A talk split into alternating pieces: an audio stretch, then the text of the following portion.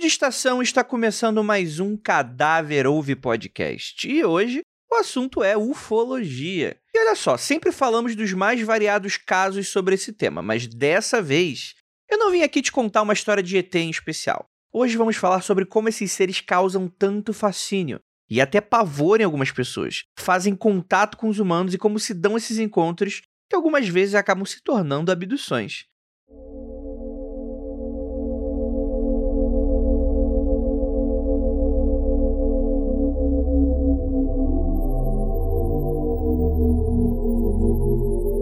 Atualmente, as universidades e boa parte dos institutos oficiais não aceitam que extraterrestres chegaram à Terra através de OVNIs, os tais objetos voadores não identificados, que eles tenham feito de alguma forma contato com a nossa civilização. Mas existe uma vertente da ufologia que é científica e que faz os estudos utilizando métodos muito próximos da ciência. E uma parte desse método é utilizado para coletar testemunhos, pessoas que supostamente teriam presenciado evidências de vida inteligente de outros planetas chegando até aqui, e relatam de alguma forma.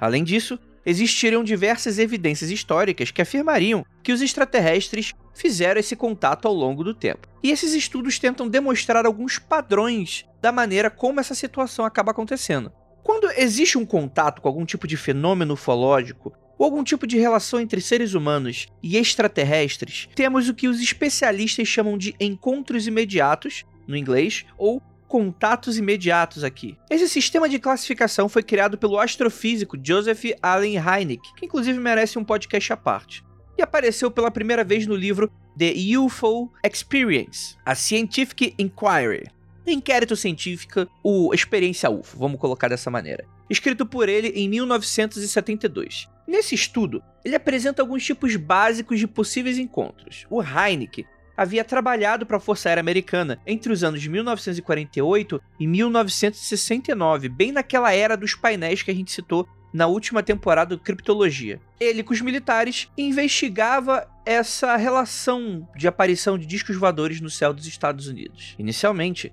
ele era bem cético, um cientista, e pensava que essas histórias não passavam de algum tipo de tensão pós-Segunda Guerra Mundial. Mas com o passar do tempo da pesquisa, ele começou a acreditar que estava lidando com algo bastante real. Durante algum tempo, a classificação feita pelo estudioso se tornou meio que um padrão, sendo inclusive chamada de escala Heineck. Só que com o passar dos anos, categorias adicionais de contatos imediatos foram sendo adicionadas, e hoje temos bem mais do que as que foram apresentadas por Joseph Allen Hynek. Além disso, não é a única classificação existente, mas é que se tornou mais difundida, mais popular, né? Apesar das variações. É importante, inclusive, pensar que nem todas as categorias são aceitas universalmente por todos os ufólogos. E existem pequenas divergências da forma como um ou outro estudioso enxerga um tipo de contato do outro. Mas ainda assim, são classificações usadas ao redor do mundo.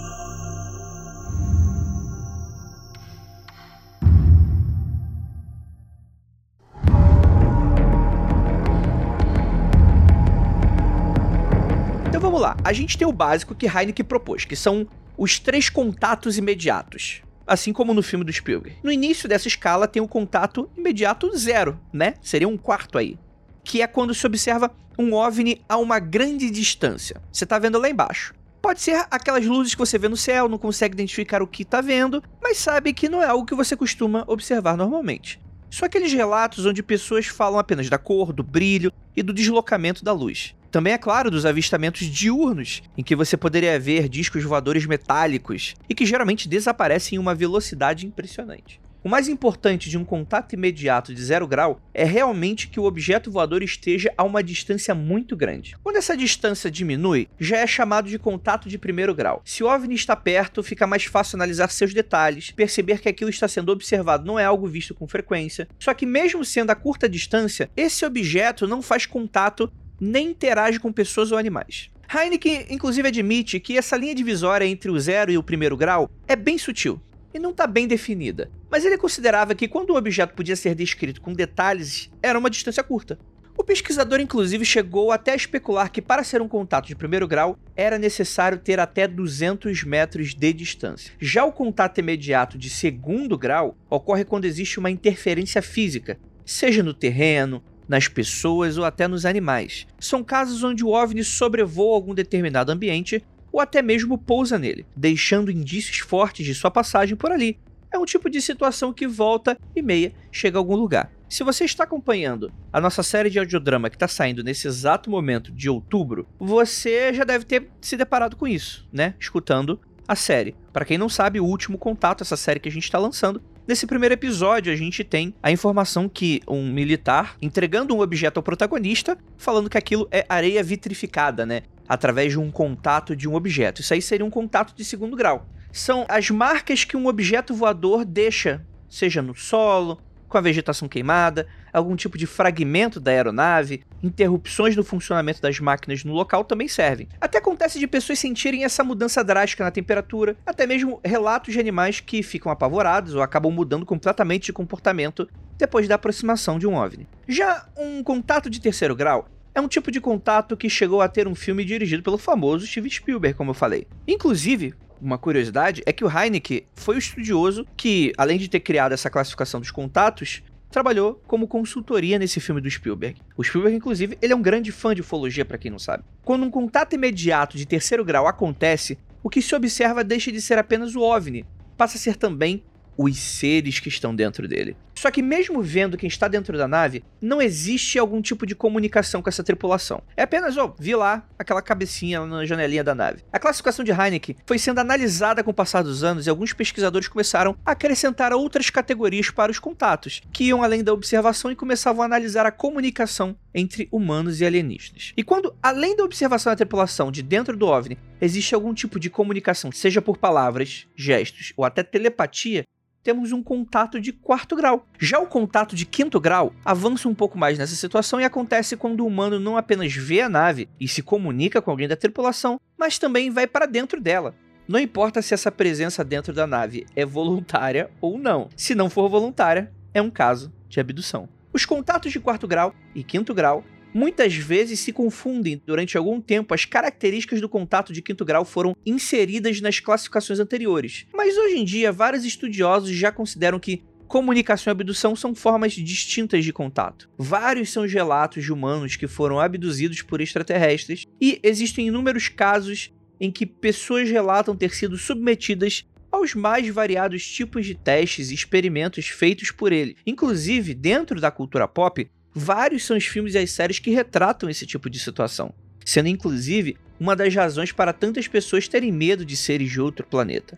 Mas veja só, nem todos os contatos de abdução são negativos e retratam humanos passando por experimentos. Existem pessoas que dizem ter sido levadas para dentro das naves alienígenas e que foram muito bem tratadas. Ao invés de violência, receberam diplomacia e diálogo. Uma das formas de encontro é o contato imediato de sexto grau, que acontece quando uma morte, seja de animal ou de humano, ocorre por conta de algum tipo de contato extraterrestre. Pode ser provocada pela tripulação ou até mesmo por algum tipo de relação com a nave. E temos até um último tipo de encontro imediato que se convencionou, que é o contato imediato de sétimo grau, que seria quando existe a criação de algum tipo de híbrido de humano com extraterrestre bem arquivo X, né? Seja por algum método artificial ou por alguma forma de relação sexual entre as duas espécies. E, acreditem, tem bastante relatos desse tipo.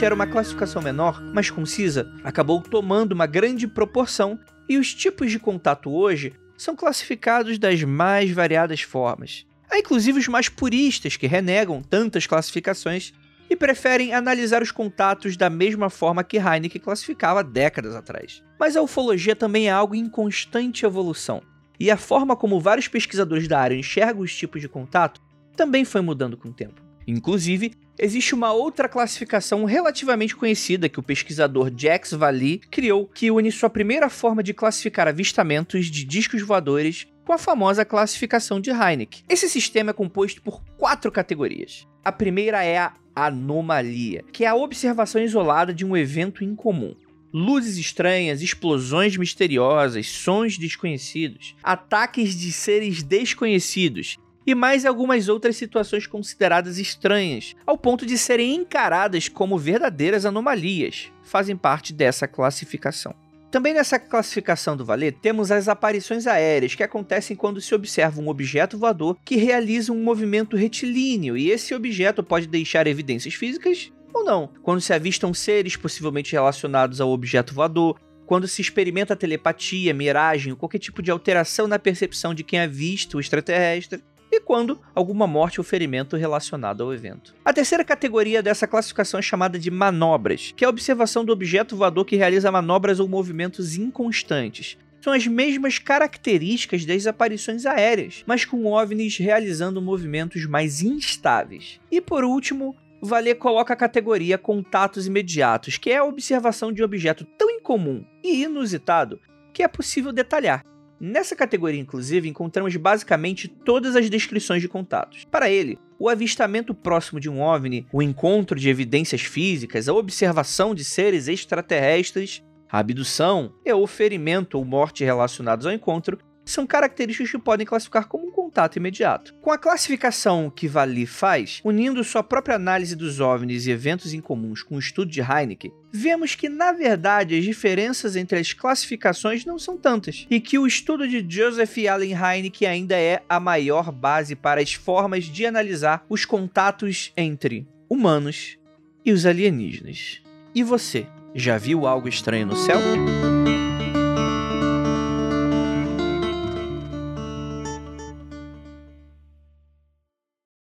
Você que não sabe, tá dando mole, estamos lançando essa semana, como eu falei, a nossa websérie, audiodrama aí no feed do Mundo Freak e no Mundo Freak Confidencial lá no Spotify, Último Contato, onde nós estaremos junto de um jornalista, o Roberto Vieira, tentando saber se afinal esses contatos existem ou se são apenas frutos da nossa cabeça.